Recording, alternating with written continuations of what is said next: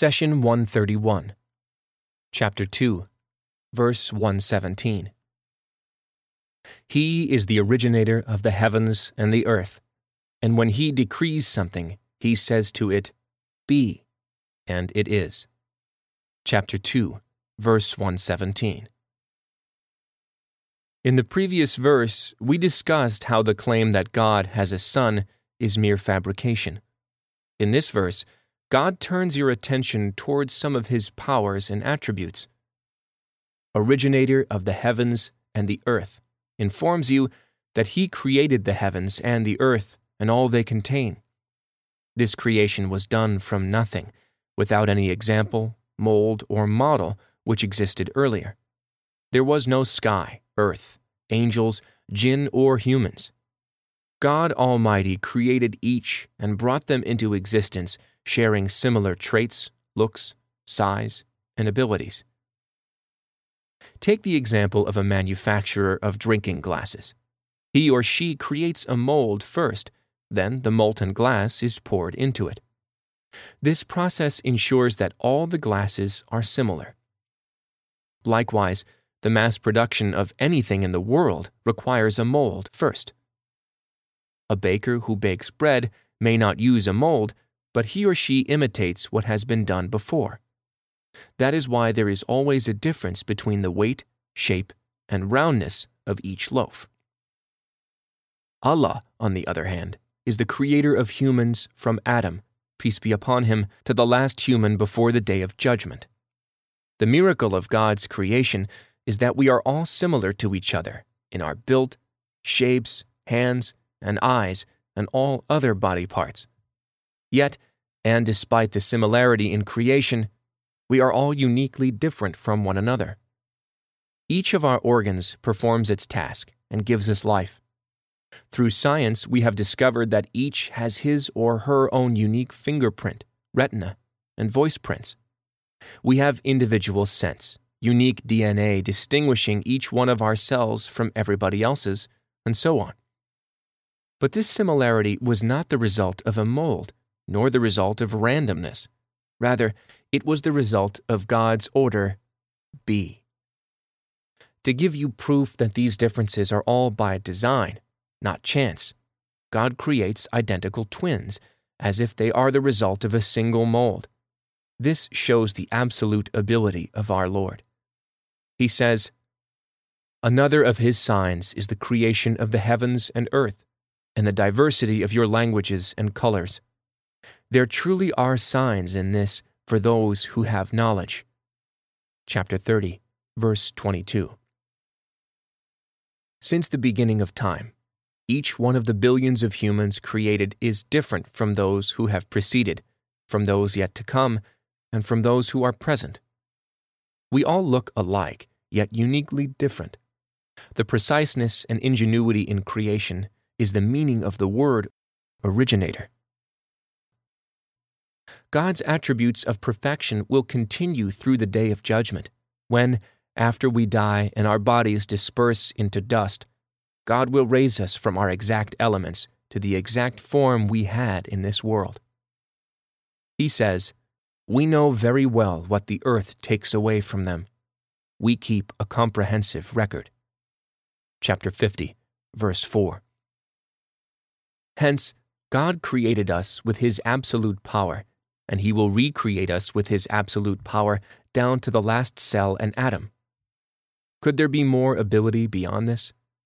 Even a highly skilled handyman or a perfectly tuned machine cannot recreate a product with 100% accuracy down to the atom.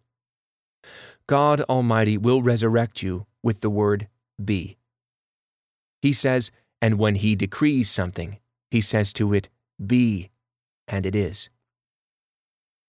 The verb decree is translated from the Arabic origin qada.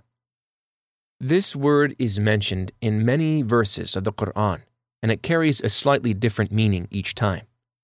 But the difference in meaning can be understood from the context of the verses. Let's look at a few examples. In the verse below, referring to the rituals of pilgrimage, Hajj, qada, is translated into to complete or to finish. when you have completed your rites, remember Allah as you used to remember your forefathers, or even more. Chapter 2, verse 200. In another verse, it is translated into to decide or to rule. So decide whatever you will. You can only decide matters of this present life. Chapter 20, verse 72. In another verse, it means to issue a ruling. God says, When God and his messenger have decided on a matter that concerns them, it is not fitting for any believing man or woman to claim freedom of choice in that matter. Whoever disobeys God and his messenger is far astray. Chapter 33, verse 36. In another place, God illustrates the picture of the disbelievers while they burn in hell and ask to be relieved from the punishment by causing them to die. He says, They will cry, Malik, if only your Lord would finish us off. But he will answer, No, you are here to stay. Chapter 43, verse 77. Here, the verb is translated into kill us or finish us, while in the following verse it means when all things are over or all things have been decided. When everything has been decided, Satan will say, God gave you a true promise. I too made promises, but they were false ones. I had no power over you except to call you and you responded to my call. So do not blame me. Blame yourselves. I cannot help you, nor can you help me. I reject the way you associated me with God before. A bitter torment awaits such wrongdoers. Chapter 14, verse 22. Yet, in the next example, qada means to complete or finish a certain period of time. Once Moses had fulfilled the term and was traveling with his family, he caught sight of a fire on the side of the mountain. From chapter 28, verse 29. And lastly, we see qada, translated into to be judged. Every soul that has done evil, if it possessed all that is on the earth, would gladly offer it as ransom. When they see the punishment, they will repent in secret but they will be judged with justice and will not be wronged. Chapter 10, verse 54. As you can see, the verb qada has several meanings which can be identified from the context. However, there is one meaning which combines all others. It is ruled or decided. It always carries a meaning of decisiveness and finality in it. Therefore, when he decrees as matter, means that when Allah has made a decision, then it happens. Let's take a moment to pay attention to the wording of the verse.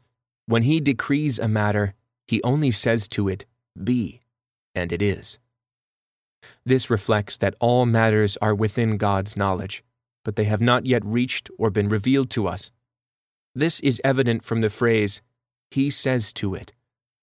In other words, if something does not exist, you cannot talk to it or address it. However, when Allah creates something, He says to it or addresses it directly. You can only address something if it is already in existence. This informs us that since eternity, Allah has the knowledge of everything and everyone till the end of time.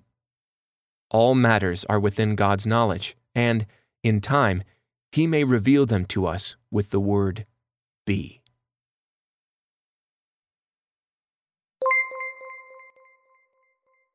The messenger said, My Lord, my people treat this Quran as something to be ignored. Chapter 25, verse 30. Do not abandon God's book. Please take a moment to subscribe and to share with your family and friends. Visit us at www.qurangarden.com.